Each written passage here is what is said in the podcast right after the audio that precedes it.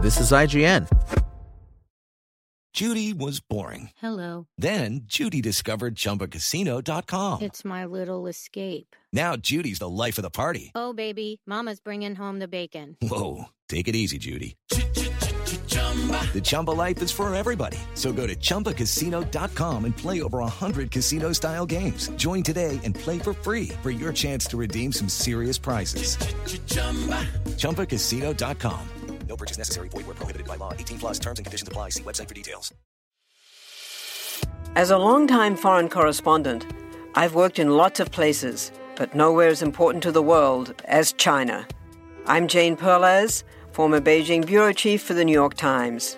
Join me on my new podcast, Face Off US versus China, where I'll take you behind the scenes in the tumultuous US China relationship. Find Face Off wherever you get your podcasts. This is IGN. Thymesia Review by Jarrett Green.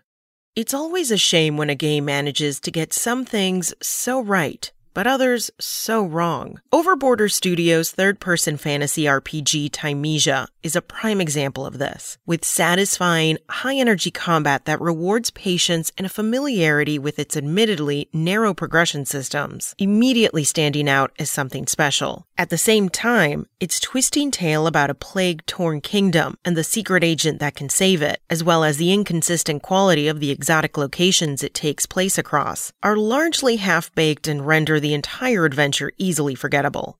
Thymesia's story follows Corvus, a generic but well dressed royal operative who's had his brain scrambled like a breakfast egg. That's likely a consequence of his direct involvement in a plague spreading across the country, a disease that empowers some creatures while maiming, killing, or mutating the rest. With the help of an underwhelmingly cryptic childlike ally, you must climb into the dark, goopy void that is your memory to remember how you got here in hopes that you can find clues on how to undo this tragedy.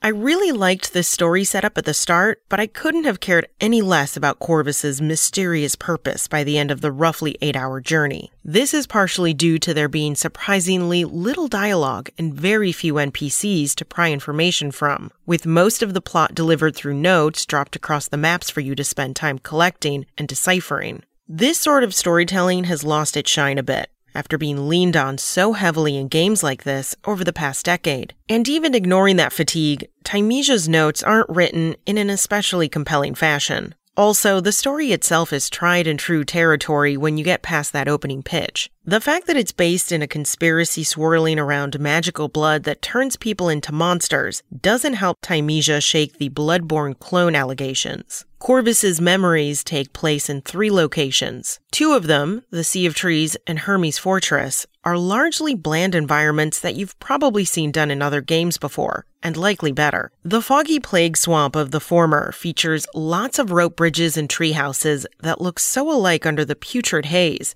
it becomes hard to navigate. The latter is just a medieval fantasy fortress, dilapidated and casting a shadow on some sparse forest areas around it. The swamp at least had the occasional scary hammer wielding mutant to spice up the journey through it, but the fortress is packed with generic knights of various stripes, with no real visual or thematic surprises to be had. The mundanity of these stages is made far more dire when compared to the third area, the Royal Garden, which is genuinely one of the most interesting environments I've seen in a game like this. It begins as a sort of bizarre set of greenhouses where large twisted flowers grow and descends into a library submerged ankle deep in blood. You can go even deeper on subsequent visits via subquests, eventually into an entire blood cave, teeming with a creep factor that stands out among a genre defined by it. You're able to revisit the other two locations and subquests as well, but their creative flourishes are limited to simply changing the path you take through them and switching up which doors are accessible. When you do get to explore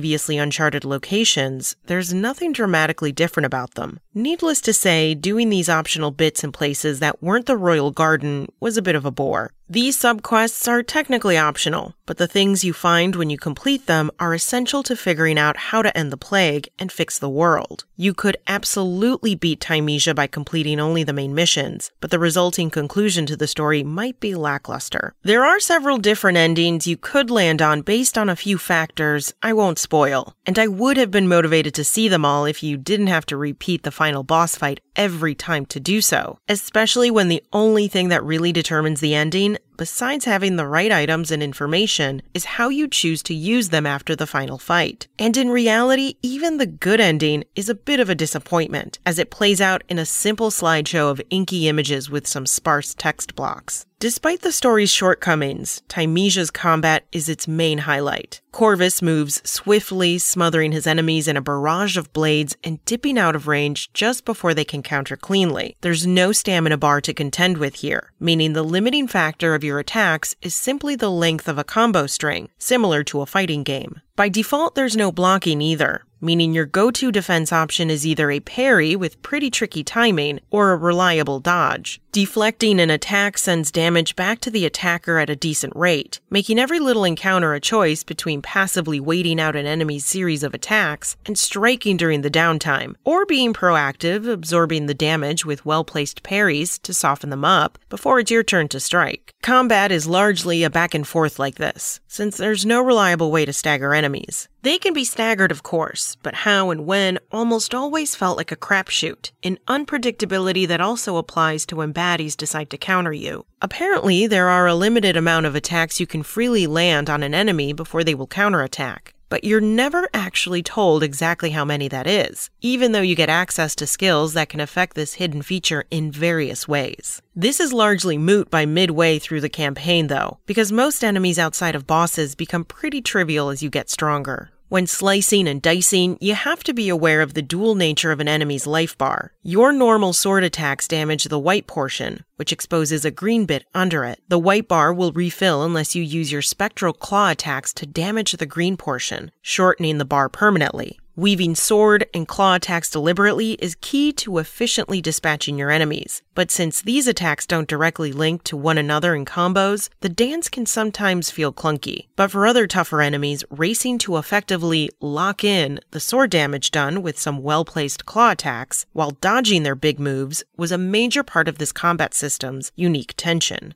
Bosses come in two forms very large, gimmicky pushovers, and nimble mudhole stompers. The former have more creative designs, but way easier patterns to learn and avoid, making them more experiences than actual challenges. Even still, one of these fights was one of the most memorable parts of Thymesia, having me run through a series of platforms to burst plague cysts and clear fog while a giant thrashed the place around me. The latter fights resemble your more standard one on one encounter, where a boss has a large list of possible ways to kill you quickly, and you have to dip, dodge, and deflect a lot to avoid getting mopped up. These get easier over time as you get stronger, but that very first card throwing carny in particular feels like a large, thick, and frustrating skill wall.